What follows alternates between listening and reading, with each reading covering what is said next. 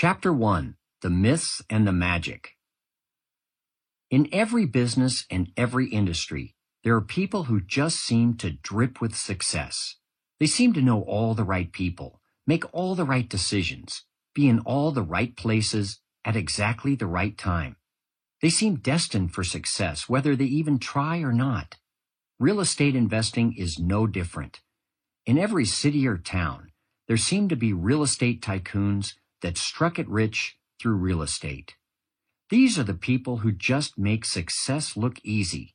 They appear confident, knowledgeable, savvy, and seem to see opportunities where others don't. It's easy for onlookers to think the achievements of these golden few are the result of luck or some sort of magic. But magic and luck have absolutely nothing to do with it. Over 20 years ago, I decided I was going to be one of the people I just described. I was going to make my own success, be my own boss, and achieve financial freedom.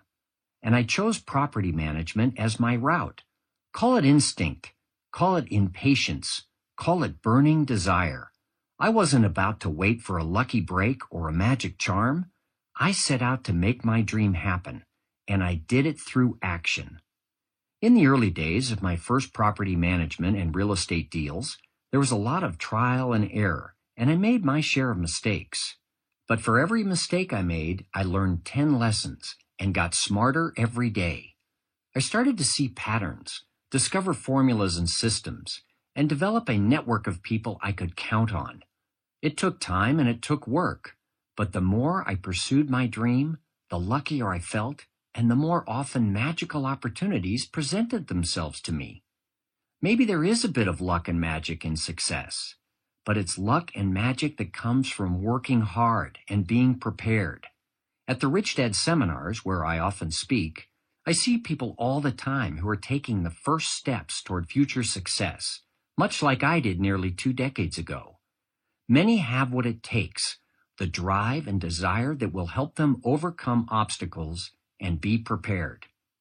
Unfortunately, I also see at the seminars some who lack what it takes.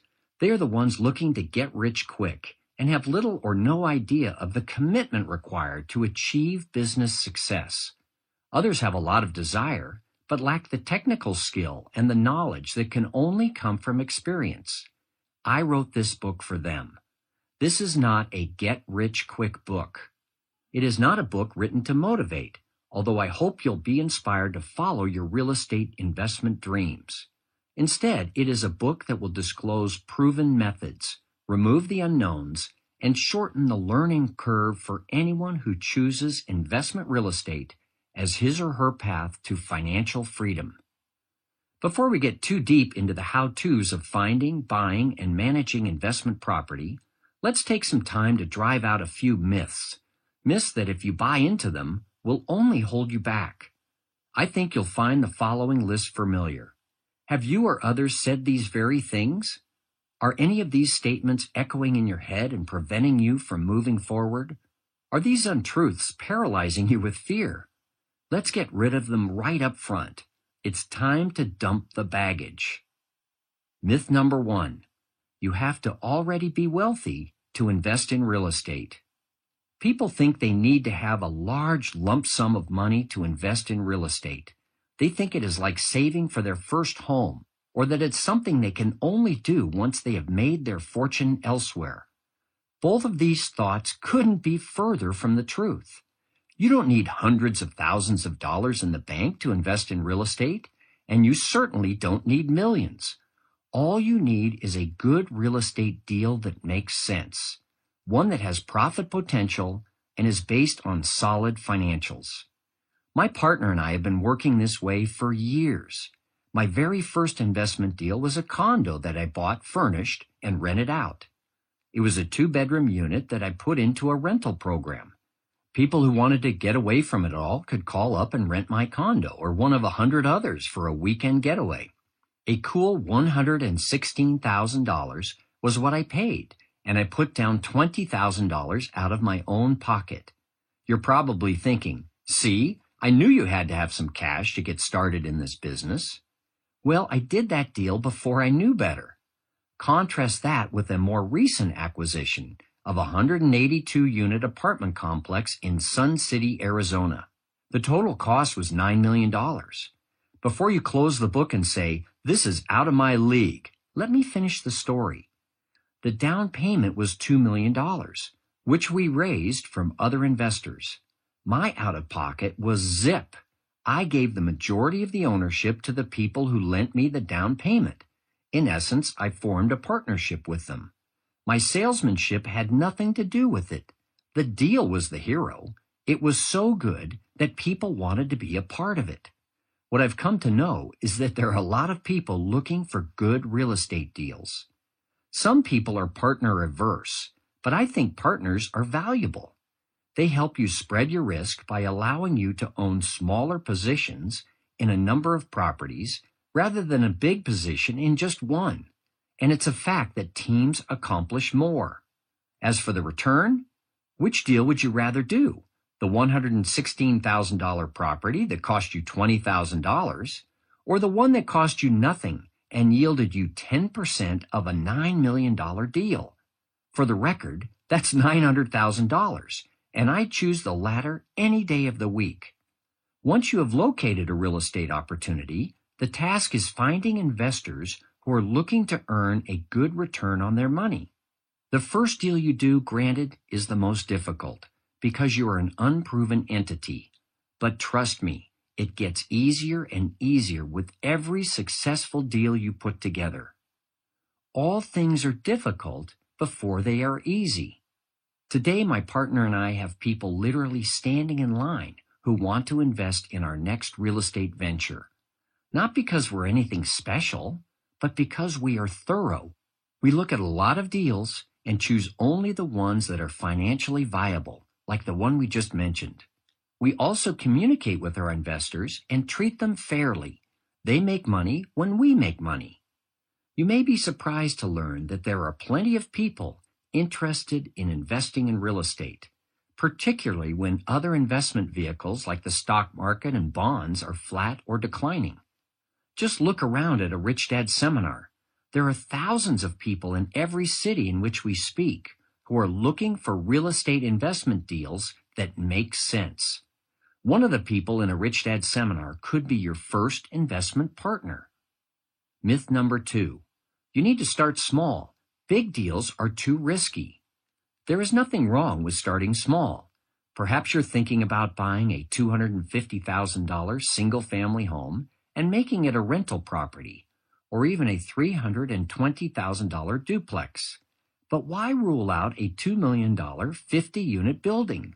Believe it or not, any of these properties are within your reach. Of course, right now you're thinking, no way, I can't afford a $2 million mortgage. And to that I say, you may be right, but you don't have to be able to afford it. Here's why. Mortgages on smaller properties like single family homes are almost always guaranteed through the buyer's own personal earning potential and wealth. You may be surprised to learn that larger investment property loans are secured by the asset itself. In other words, instead of the $2 million building riding on your own wealth, it is riding on its own valuation. This already is less risk to you. Let's look at our previous example. The condo I purchased for $116,000 with a $20,000 out-of-pocket down payment was 100% my responsibility from mortgage to management. The $9 million project that I owned 10% of offered no out-of-pocket cost and was actually less risky because I had no cash invested and the property was professionally managed. The other property was mine, all mine, for better and for worse. Five years later, I sold the condo for $121,000, a gain of $5,000. Recently, we refinanced the 182 unit building, which we had owned less than a year. Its newly appraised value was 11.3 million, more than $2 million above what we paid for it. And since I owned 10% of the project, I made over $200,000 in less than a year. A testament to the power of buying and managing right and managing well. This example also demonstrates risk related to valuation. When you buy a house or condo and rent it out, appreciation of the property rests solely on the appreciation of the surrounding neighborhood. You better have bought in the right neighborhood because there is little you can do to increase the value of your property. By contrast, appreciation in commercial property, like apartment buildings, is based on the cash flow of the property itself. The more money it makes, the more money it is worth. Now you're in control. When cash flow increases, so does the value of the property. Manage your property right, and you'll increase the value. Don't manage it right, and the value will stay the same or go down. Another way larger properties are less risky relates to occupancy. When a single family home is rented, it's 100% occupied. When it is empty, it is 100% vacant and you are covering the mortgage out of your own pocket in its entirety. In a larger property, even an eight unit building, if one resident leaves, you still have seven residents paying rent. Your exposure related to occupancy is greatly reduced the more residents you have. Myth number three, you can flip your way to success or get rich quick with no money down. Many people think that flipping property in other words, buying it and quickly turning it around and selling it for more than you paid for it is the way to grow wealth.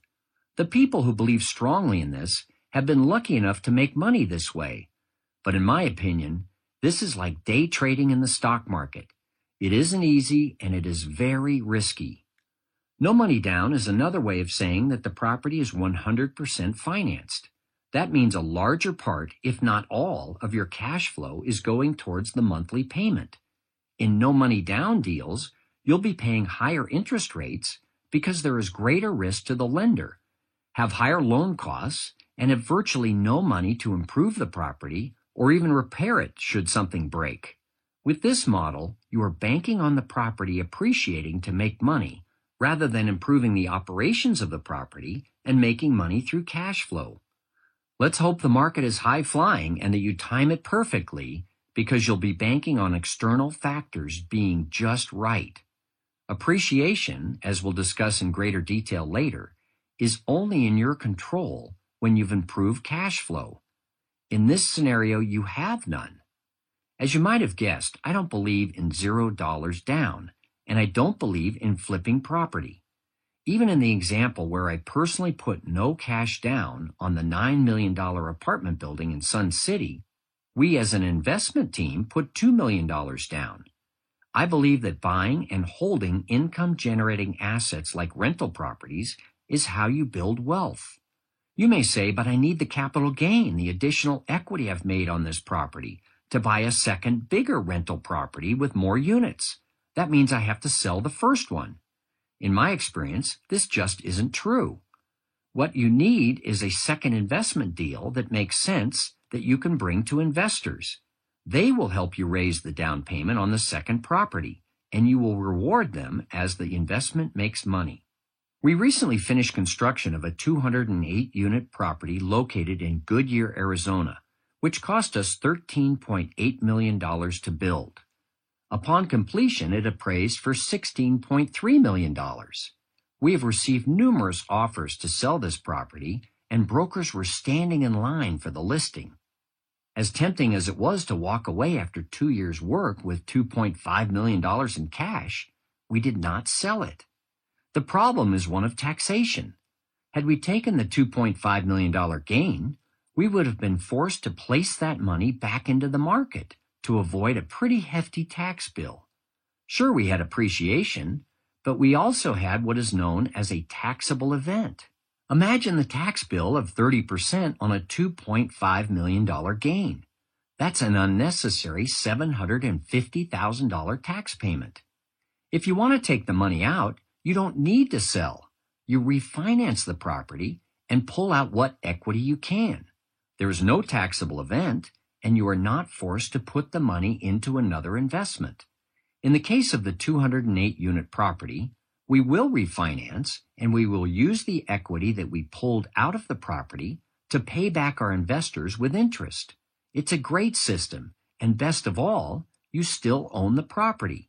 You continue to receive cash flow from the building in the form of rent, and as the building appreciates, you can refinance and take the gain tax free again. That's the money that you can use for other deals, and it's what I do every day. Property 95% of the time is going to become more valuable, not less valuable as the years pass. Especially if you follow the methods in this book that teach you to buy property right so you can afford the necessary improvements that will revitalize the neighborhood and make it a better home for residents. All that adds value, and it makes sense to ride the wave of appreciation long term. Myth number four. Some people just have the Midas touch. It is easy to think that people who are successful investing in real estate have some sort of Midas touch, but there is no such thing. They are just people who see opportunities and know how to make them real and profitable. Take any 10 acre piece of land. Let's say this parcel is flanked by significant retail presence on all sides, and most of the big retail chains are represented in adjacent centers. There's also a large microchip manufacturer nearby that employs 1,000 people.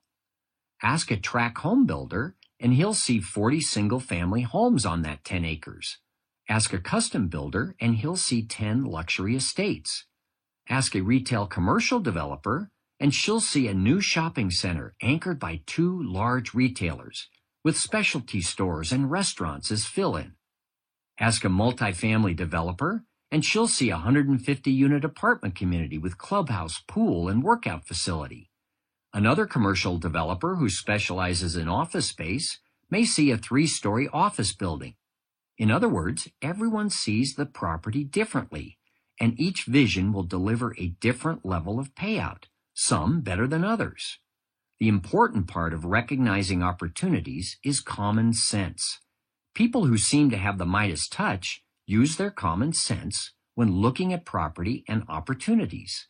In the example here, common sense tells me that building custom homes would be a tough sell on a 10 acre parcel flanked by heavily trafficked retail. Single family tract homes may be just as challenging. Additional retail may be viable if the developer can lure high quality anchor tenants to the location, but they may already be operating in other nearby centers.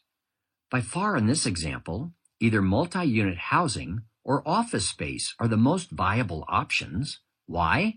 Because of the nearby employment base, the absence of apartments in the area, the proximity to retail, and the lack of office rentals.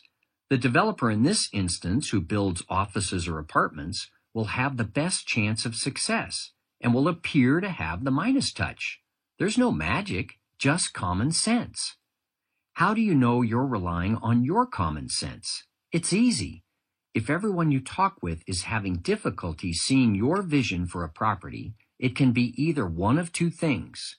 A revolutionary idea that will prove everyone wrong, or a bad idea that everyone recognizes as a bad idea except you. In 99% of the cases, the latter proves to be true. Remember, if you have to hard sell your vision for a property to everyone you share it with, it is likely your project, when completed, will be a hard sell too, and that will cost you money. Myth number five, you need a great deal of confidence. Not true. People underestimate themselves all the time. They listen to that little voice of self-doubt that whispers and sometimes shouts in their brain, telling them all the reasons why they can't do something, why they shouldn't even try. I believe there are two voices, the voice of reason and the voice of self-doubt. The voice of reason is common sense. The voice of self-doubt is your past leading your future. I made a conscious decision not to let my past dictate my future. I grew up in an average middle-class home. There's nothing wrong with that. In fact, in my estimation, there's everything right with that. I worked for what I got. I learned solid values. A good deal of that came from my parents. My father was not particularly entrepreneurial until later in his career. Hard-working, yes, but not entrepreneurial. He worked for the same company for most of his career and earned a stable living that supported our middle-class lifestyle. It was a good life for me, my brother, and two sisters. When I got out of college, I followed in my dad's footsteps and got a job. But while in that job, I began to meet people, people who showed me their entrepreneurial ways. They became my mentors, and from them I became entrepreneurial. Then I combined the innate values I received from my parents and my own newfound entrepreneurial spirit, and I became whole.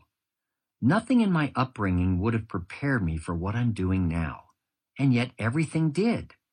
I believe it is up to each of us to let go of the memories and the scars of unsupported fathers, ultra critical mothers, ridiculing friends, and teachers who labeled us from the first day of school. Everybody has had negative influences in their lives, and every one of us will have lots more. Look at Hollywood. What's a celebrity profile on E without the struggles, without the strife?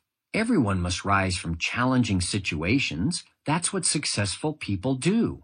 They decide to get beyond their past, whatever it may be.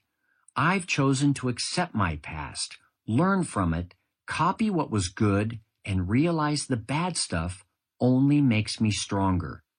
Real estate investing is a business where you will need to draw on your strength.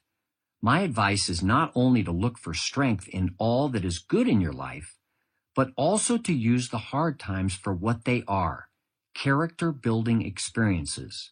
And contrary to what most people think, we can never have enough character. That's my soapbox on confidence and character. The rest of this book is dedicated to building your property investment business. Myth number six. You want to do it, but you don't really have the time. This really comes down to choices and priorities. There is always time to do the things we need to do, like go to work every day, mow the lawn, feed the dog. Often there isn't time to do the things we really want to do. Learn to speak a second language, build a bookcase, or volunteer in the community. There is a difference between need and want. We'll often do what we need and put off what we want. Unfortunately, our wants are what truly enrich our lives. The investment real estate business is something you should want to do and may even need to do. It's work. To be truly successful, especially in the beginning, you will be involved in day-to-day activities of finding and evaluating property, negotiating deals, overseeing contract repair work, possibly even managing the property once it's yours. I can honestly say I find the business rewarding, fun, and because of that, it is profitable. I fell victim to the myth of not having enough time myself, and I take full blame. Robert Kiyosaki asked me to write this book several years ago. Finally, I embraced the idea and actually started wanting to get it done. But wanting was not enough. What got me going was a do it or else deadline. That got my attention and made me realize I needed to get disciplined and write the book. That's what got the book done. If you don't have the time to begin your real estate investment business, maybe in your mind, you don't really need to do it. Maybe you simply want to do it. And want alone may not be enough to get you started. After all, if you work during the week at another job, you will have to search for and evaluate property on the weekends. You'll need to make phone calls when you can during the week or in the evenings. There's always a way to make your dreams come true, as long as they are truly your dreams. Myth number seven. You have to know somebody to get going in this business. While knowing a few key people, such as a real estate agent, an attorney, or a banker, may save you some time, you don't need to know anyone even remotely connected with investment real estate to get started.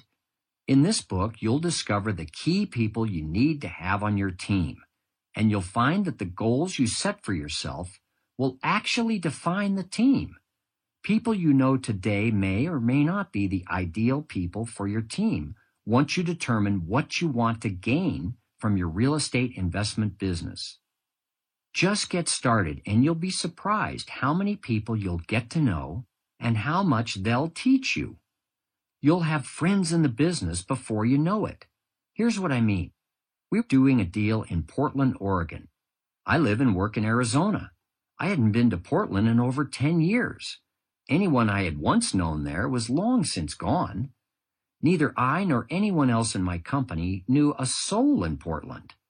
What we did know was that the city was situated on two rivers and that unemployment was high. The latter meant that the people who owned property were probably not doing so well. And to me, that spelled buying opportunity. We had one big problem. We knew about the city, but we didn't know a single person in the city. We figured the market conditions were at least worth a plane trip and a few days in Portland. Before our trip, we made our minds up to find our team, at least the start of it. So we went on the internet and looked up property managers, city officials, brokers, and so on in preparation for our trip. We were not about to travel that far and not meet with anyone who could educate us about the market. As a result, we had 10 or 12 meetings over a period of two days. It cost us a few lunches and dinners, but we had the beginnings of our team. Myth number eight. You have to be a seasoned negotiator and business person. Again, this is just not true. Experience in business may make that first walk into an investor's office more comfortable, but that's all it will do. Your true power and confidence won't come from your past experience. Instead, it will come from the solid deal you assemble that is a win-win for everyone involved. This book will show you how to find and evaluate property with the ultimate goal of establishing a realistic purchase price that maximizes your monthly income and appreciates the asset. Find a deal like that, and everyone will want a piece of the action. Over the years, I've walked away from a lot of deals, and negotiation had nothing to do with it. One of those deals was a 205 unit building in Glendale, Arizona. About a year ago, the listing price was 7.9 million, and the broker told me there were other offers, the highest one being 7.2 million. We did our homework on the property, and by my estimation, $7.2 million was fair based on the operations of the property. The seller declined every offer and pulled the listing. Six months later, the seller relisted the building for $8.1 million. If I had still been interested in the property, I would have made an offer based on operations. It would have been the same $7.2 million offer I made before the seller would probably kick me out along with everyone else who made him an offer based on operations. Are you surprised to learn that he still owns the building today? With the method in this book, you'll find out that the listing price is meaningless. There is no point negotiating based on this number, and actually doing so is a recipe for disaster. That's because in most cases, the listing price is the seller's opinion of what the property is worth it is not founded on the actual operations of the property. What most people consider negotiation meetings are for me more accurately described as presentation meetings. That's when I present the numbers, and they are pretty much take it or leave it deals. When I get kicked out, and in truth, usually it is a mutual parting of the ways, it's because the numbers don't work. Walking away is a good thing. Myth number nine you have to know a lot about real estate. This myth holds people back every single day. They feel they have to already be experts in a field in order to be successful, whether it is real estate or stock investing or dry cleaning. First of all, success is a journey. It's not a destination. And all successful people start at the same place. One day they wake up, they throw their legs over the side of the bed and they yawn and they begin. Only by beginning and by continuing day after day do we ever become experts. We gain expertise through experience. By reading this book, you'll get a solid framework from which to begin. And you'll gain enough knowledge to sound really smart at cocktail parties and backyard barbecues, but more importantly, you'll learn tons more from your first deal and more still from your second and third, and even more from your fourth. I learned something new with every venture. Some of the buildings we recently bought in Portland were built on an old wooden pier constructed in the 1930s. Who would have guessed when I embarked in this business I would have to learn anything about the structural integrity of 70 year old piers? Not me, but I needed to find out everything about the condition of that pier before we went forward and purchased the property. I live in the desert, so you can imagine how foreign it was for me to hire divers and a boat and structural engineers to do the inspections. It was a real learning experience. I'm always encountering something new. That's part of what keeps it all interesting. The only way you'll know a lot about real estate is to begin in real estate. Once you do that, you'll meet people, learn your market, see the patterns, and understand the trends. You'll encounter your own 70 year old wooden piers, but that will keep it fun. And before you know it, you'll be wowing people at cocktail parties and barbecues with experiences you've lived rather than just read about. Myth number 10 you can't be afraid of failing. Show me an entrepreneur who says he or she isn't afraid of failing, and I'll show you a liar. A bold statement, absolutely, but a true one. Everyone is afraid of failing. The difference is that some of us let that fear of failure hold us back. Sometimes fear stops us from beginning altogether, and that's unfortunate. If that's the case, Make the decision now to just begin putting one foot in front of the other, making one phone call at a time, visiting one property, and then another. It's not hard, but it can seem so if we focus on the end result instead of the tiny and very doable steps in between. Sometimes fear of failure occurs when it comes time to pull the trigger on a property. I call it analysis paralysis and people fall into it all the time. They overanalyze an opportunity and are never quite able to sign on the dotted line.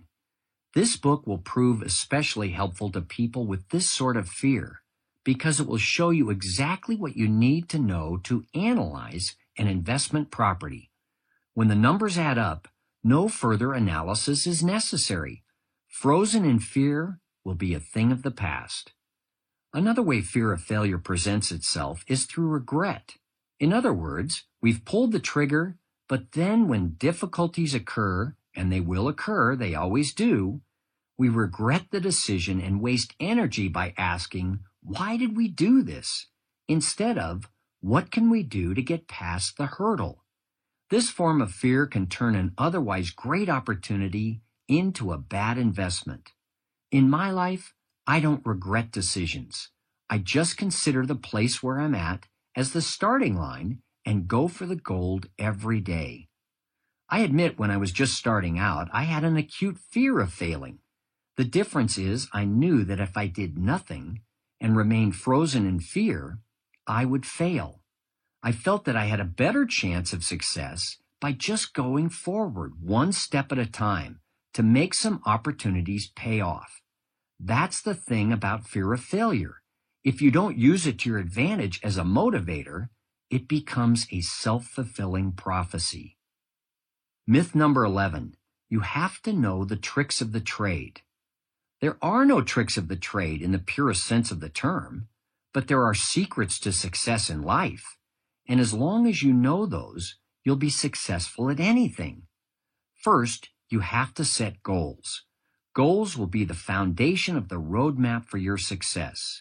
They will also tell you when you've arrived, so you can pat yourself on the back. Everyone needs that reinforcement. Not coincidentally, the next chapter is all about goal setting. Second, you have to persevere. Quitting when things get tough doesn't produce winners. In 15 years, I could have quit a hundred times. I've had plenty of tough problems financing that falls through, employee problems, and downright frightening resident issues. But successful people work through difficulties and they come out on the other side stronger, more confident, and better prepared for the next challenge. And trust me, there will be more challenges. Finally, you have to understand the process. That's what this book will do.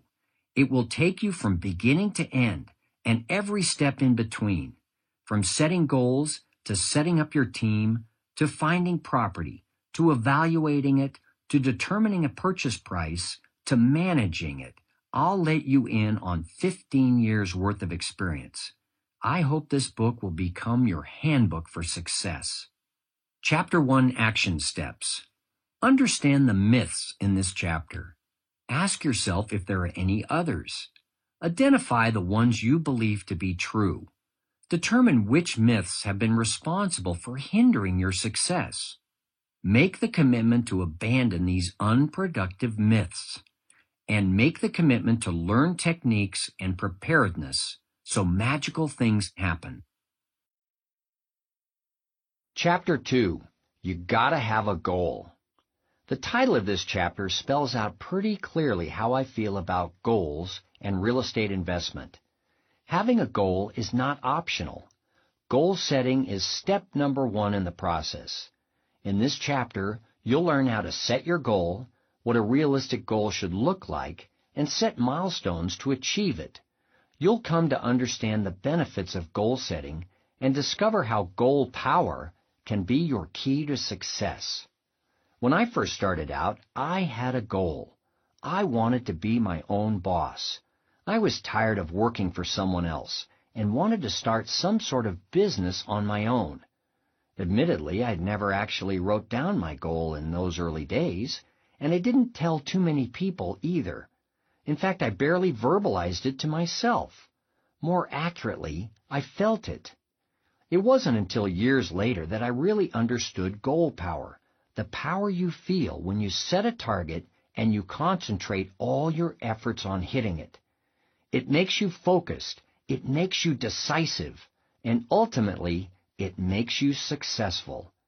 I don't know if anyone else before me has used the term goal power. It just seemed to accurately communicate a fact that's important right now that having a goal makes you powerful. What's a goal? It's easy to get hung up on terminology. Is that a goal? Is it a vision? Maybe it's an objective. Maybe it's a mission. Forget all that right now, and don't worry about textbook definitions. My goal with this book is for it to become the best-selling guide that simplifies the process of real estate investing by showing you how to find, buy, and manage property right. And I may as well start with goal setting. A goal is something you plan to achieve. Maybe your goal is to buy one investment property in a 12-month period. Or maybe you want to earn $5,000 per month in income within two years. You might even set your goal so high that you decide you want to be the number one rental property owner in your town within five years. Whatever goal you set, make sure it is something you plan to achieve. Nothing is more valueless than a goal that sits on a shelf and never receives any action. Those are simply dreams. There's no real power in dreams unless they are acted upon. Your goal should be measurable my goal of wanting to be my own boss wasn't really a good goal. As I said, it took me years to learn how to set goals and to take advantage of the power they harness. A much better goal for me would have included a time limit, say within one year, to become my own boss, or an earnings level, like earning $75,000 per year. Goals that are vague are hard to attain, and even harder to stick to. If there's no time limit, dollar amount, or rank comparison, for example, how will you know when you've arrived? It's virtually impossible. One real estate investor I know has a very measurable goal to acquire one two-unit property per year. Another has a goal of acquiring 10 homes a year. The point here is that the goals are achievable and measurable. What will your goal be?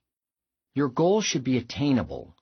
Goals must be realistic and attainable Otherwise they will either be shelved or never acted upon or modified midstream to something more realistic. The latter alternative is acceptable, but goals that are set too high can trigger feelings of failure if not attained. On the other hand, they can be exhilarating if actually achieved. My first goal of becoming my own boss was very achievable looking back on it, but at the time it seemed like an ambitious dream. After all, I had a steady job that paid for my car, my house, my lifestyle. Deciding to give all that up was frightening, but I knew it was something I had to do. The goal, while lofty, was not impossible, and that gave me hope, motivation, and a desire to achieve it. Setting your goal. Goal setting requires you to be honest with yourself and reflect on what you really want in life. That means taking the time to think about what you want for yourself and your family right now, in the years ahead, and long into the future. It may even include aspirations you have for your children. If you think this level of goal setting is a waste of time, you may want to reconsider. I learned about two fantastic goal setting programs through my involvement in an association called the Entrepreneurs Organization, or EO. I'm past president of the Arizona chapter, and my involvement has been one of the best business decisions I've made in my career. The first program is called Strategic Coach, and it's founded and run by Dan Sullivan. This program is centered on the seven laws for experiencing continued personal growth and helping you develop a life plan. Strategic Coach meets with you every quarter to see how you're doing to achieve your goal. The Strategic Coach seven laws of lifetime growth are 1. Always make your future better than your past. 2. Always make your contribution bigger than your reward. 3. Always make your learning greater than your experience. 4. Always make your performance greater than your applause. 5. Always make your gratitude greater than your success. 6. Always make your enjoyment greater than your effort. And seven, always make your confidence greater than your comfort. This material is trademarked and copyrighted by the Strategic Coach Inc. and all rights are reserved. More information is found at strategiccoach.com. There's another terrific program called Setting Family Goals by Charlie and Barbara Dunlap. This program focuses on balancing your marriage, family, and business. Think about it. How much time do you spend planning your workday? How much time do you spend planning your family or your marriage? If you were like me, planning work was at the top of the list, and I spent very little time planning my family goals. After meeting with Charlie and Barbara Dunlap, I now have a solid plan for my marriage, my family, and my work. Work is now in third position, behind marriage and family, once I developed a marriage and family plan, I actually became a better business person because my personal goals integrated with my work goals. Charlie and Barbara say your goals should be general, but it is the specific to-dos and the objectives that need to pass the SMART test. S is for specific, M is for measurable, A is for agreed upon in writing, R is for realistic, and T is for time activated. Charlie also happens to be my personal mentor, and I meet him once a month. Strategic Coach, Charlie and Barbara Dunlap, and a host of other similar organizations enroll thousands into their programs every year. People are setting goals and shaping their lives intentionally. If you think this is crazy, know there are whole industries built on this, and people everywhere are using goal setting to make their dreams realities. It's been said a goal not written down is a wish. I've also heard a goal is nothing more than a dream without a time limit. I made a decision a long time ago not to risk my future on wishes and dreams. Instead, I got smart and set goals with the help of people like Charlie and Barbara. You can reach Charlie Dunlap at chdunlap3 at AOL for further information. These are the people who are setting courses for their lives and living them. Sure, there will be bumps in the road, and sometimes they will get off course, even change their courses purposely along the way, but the bottom line is that their goals empower them. Your goal may evolve over time. After many years of working for myself as one of the two principal owners in Arizona-based MC Companies, the real estate investment firm my partner and I still own today, I began to discover that my goal had evolved. I wanted to be more than just my own boss. I realized that I wanted freedom. Freedom financially to do the things in life I wanted to do, like spend time with my children, coach Little League, and travel with my family. I knew this goal could only be attained through the accumulation of wealth, wealth that would appreciate over time. So my partner and I, in addition to managing properties, began investing in them as well. Today I have a measurable goal related to financial freedom. I'm not there yet, but I'm working on it. There's nothing wrong with a goal that evolves over time, unless you are changing your goal every time you hit a roadblock. That's called avoidance. Over time, as you are working to achieve your goal, your experiences will make you smarter. You may even see things in a whole new way. Your goal may shift as a result of new awareness. My first goal was to be my own boss. That evolved into a goal of financial freedom. And now my goal is to help others who want to do the same. Make yourself accountable to somebody. When I set a goal for myself a few years ago to get back in shape, I knew I'd have a better chance of succeeding if I had a partner.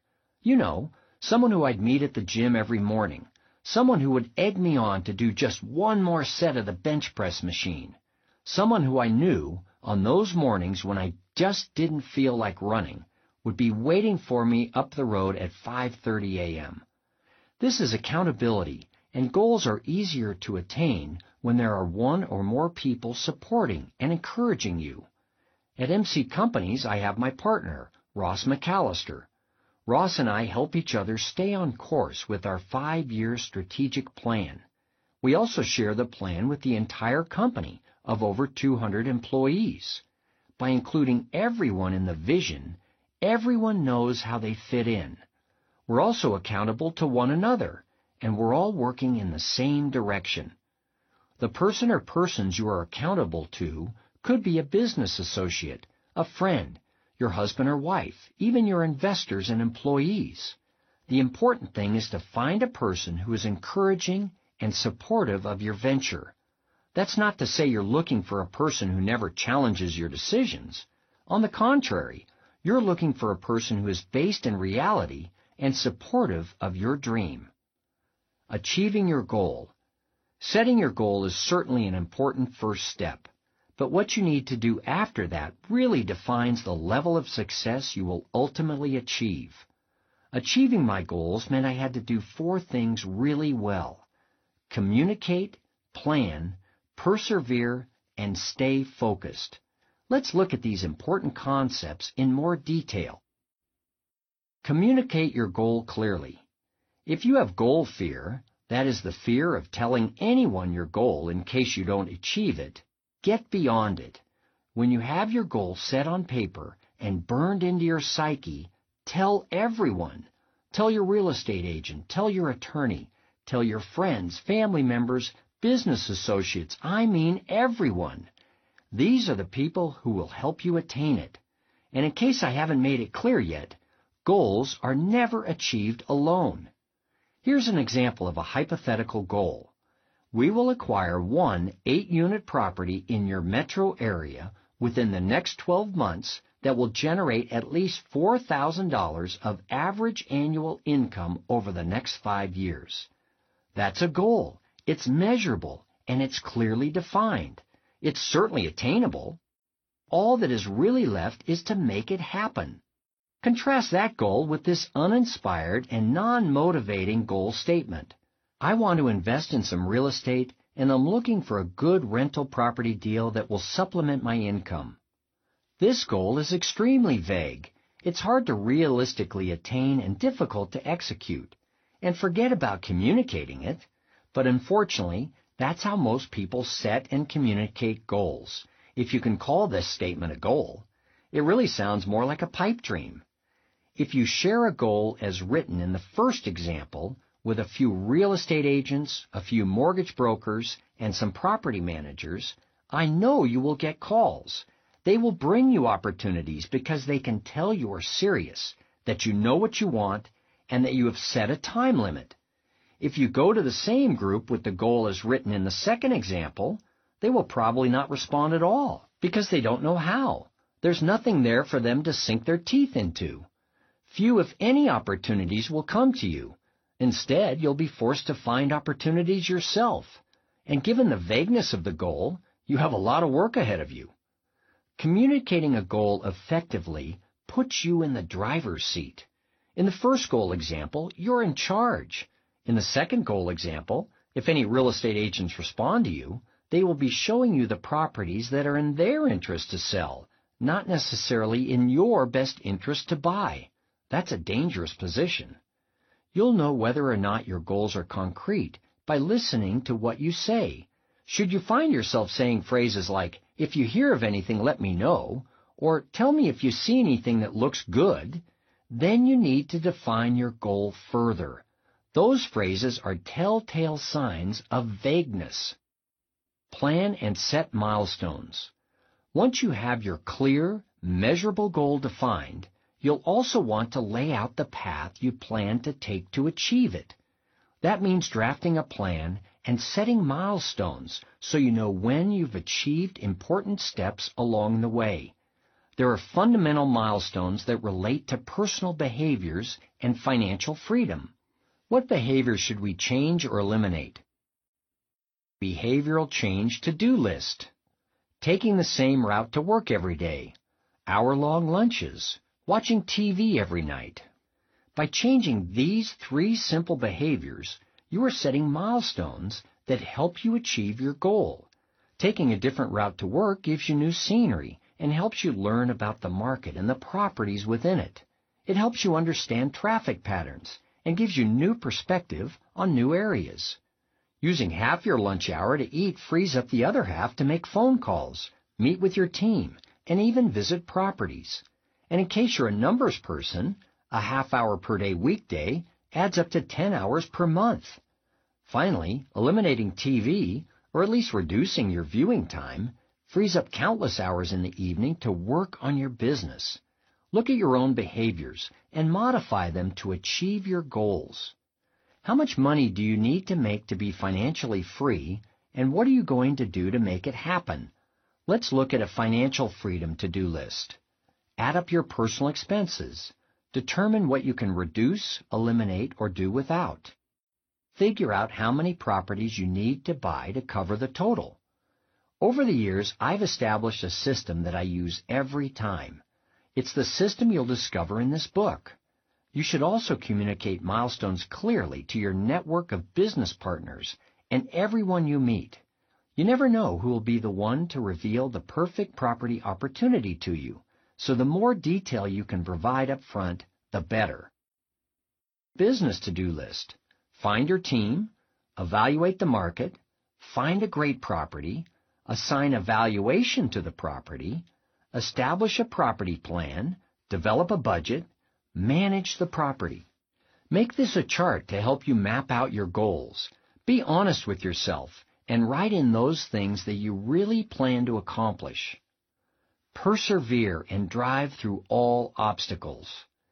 If you've ever been part of anything entrepreneurial, or even if you ever built something from scratch, then you know endeavors such as these take twice as long as you think, require twice as much work, and cost a lot more than you expected.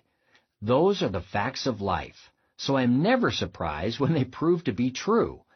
Every project brings with it obstacles, things that make work work, if you want to look at it that way, or things that keep work interesting.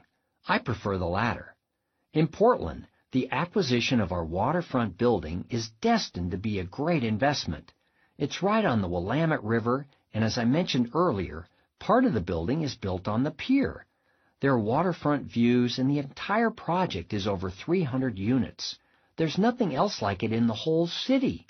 Sounds like a dream come true. Well, many would have viewed the dream more like a nightmare from the start. From problems stemming from years of deferred maintenance to battling numerous structural inadequacies, you name it, and we encountered it. We could have let these obstacles and dozens of others stop us a hundred times from closing on this deal. But we knew in our hearts this property was worth the effort. It was worth driving through every one of these obstacles. We found solutions and invested the money necessary to bring this amazing project to its full potential. When it comes to property investing, the saying where there's a will, there's a way has never been more meaningful. Keep your focus. There's a funny thing about goals and success. The closer you get to achieving your goal and the more successful you become, the more opportunities will come your way. You'll be tempted on almost a weekly basis with new properties and other business opportunities that promise to increase your revenue. The sure things will come out of the woodwork. At least this is how it was and still is for me. All these opportunities are great, but you can't let them steer you away from your goal. Here's what happened to me. After we had built our property management business to a significant size and had begun looking for ways to increase revenue, I decided to start a carpet cleaning company. It made sense at the time. After all, we had thousands of apartment units with carpets to clean. Why should that business go to some other company? That single lesson cost me a quarter of a million dollars. But even more than the money, it took my eye off my goal for at least a year or two. It slowed the pace of our growth. Our company would have achieved its goal a lot quicker if it hadn't been for this diversion. I guess I should say I learned more than one lesson on that deal. As opportunities present themselves, ask yourself, how many balls do I want to juggle? If I take on this project, can I manage 10 more balls in the air? And more importantly, will taking on this project get me closer to achieving my goal? If your goal is to buy an 8-unit property and earn an average of $4,000 per year in the next five years, will a hot deal on a single-family home get you closer to achieving that? No, it won't. And in fact, it will divert your attention from the original goal and certainly not net you $4,000 per year in income over the next five years. If you are set on your goal, and you should be, Sometimes it means passing up great deals that don't support it. Focus equals discipline. Goal setting is not an option. It is a requirement for success. The sooner you begin establishing your goal, the sooner you'll be ready to take the next step, establishing your team. Chapter 2 Action Steps Understand and believe in goal power as a means to accomplish your dreams. Search within yourself and set a goal for your real estate investment business. Overcome goal fear, which is the fear of telling others your goal in case you fail. Find someone to whom you can be accountable. Tell everyone you see about your goal. Set milestones, the baby steps, for achieving your goal. Tell everyone about your milestones.